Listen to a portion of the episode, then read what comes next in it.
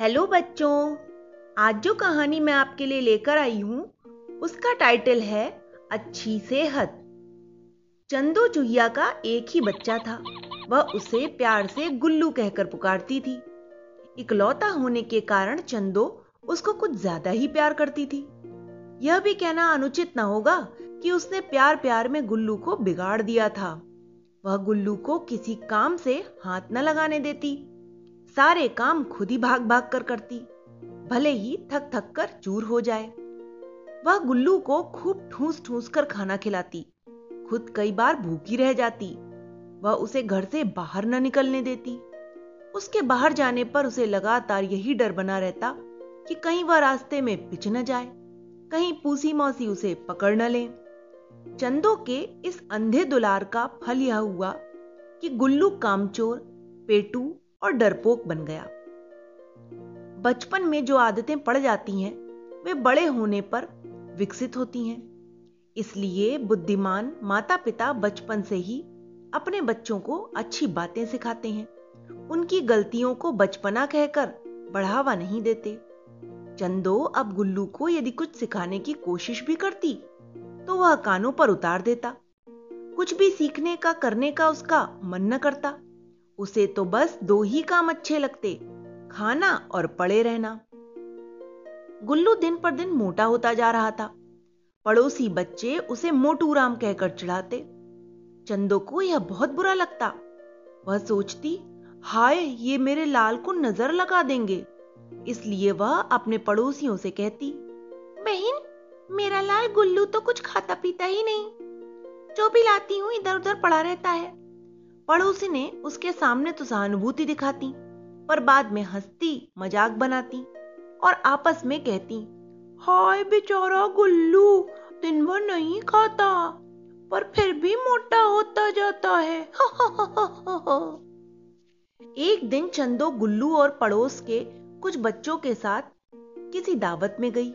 वहाँ सभी ने छक्कर खाना खाया और चटकारे भरते हुए घर वापस लौटे। रास्ते में पूसी मौसी से भेंट हो गई।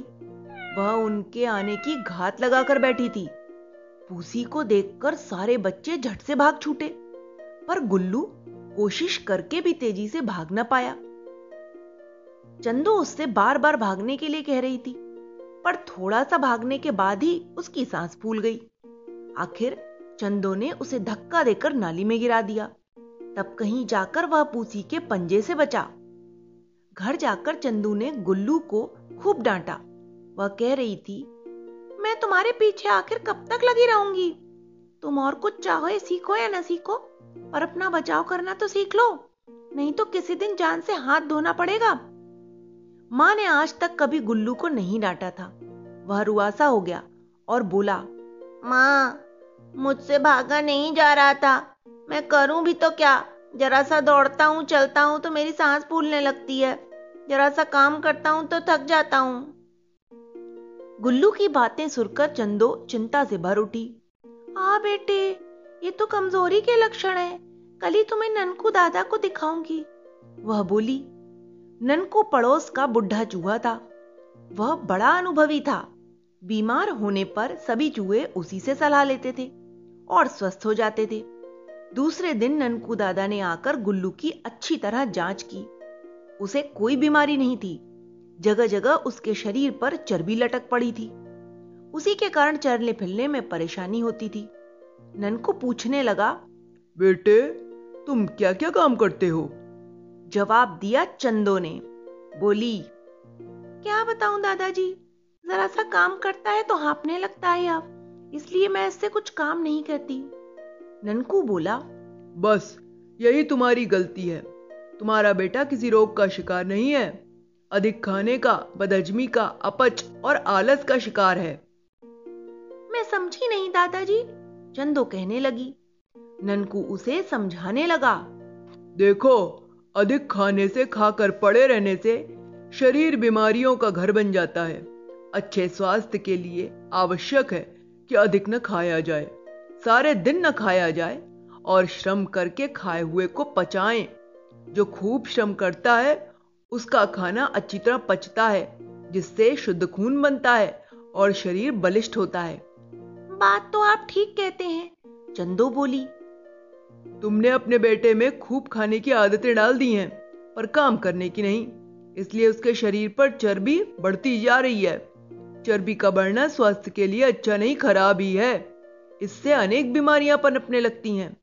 तुम इसका जल्दी ही इलाज करो। ननकू कह रहा था क्या इलाज करूँ दादाजी? रुआसी होकर चंदा उबली।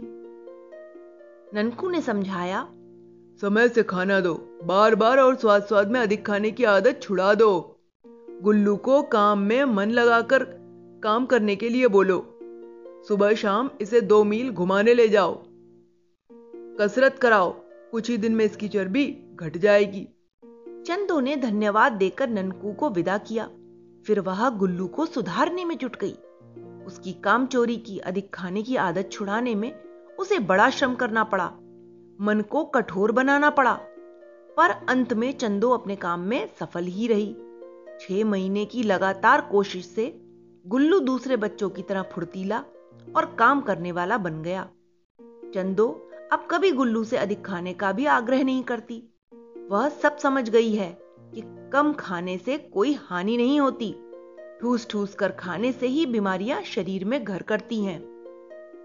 तो बच्चों, इस कहानी से हमें यही शिक्षा मिलती है कि यदि अच्छा स्वास्थ्य चाहिए तो हमें मेहनत करने की आदत डालनी पड़ेगी और खाना ज़रूरत के हिसाब से ही खाना चाहिए।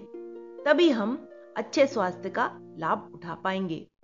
Okay, bye.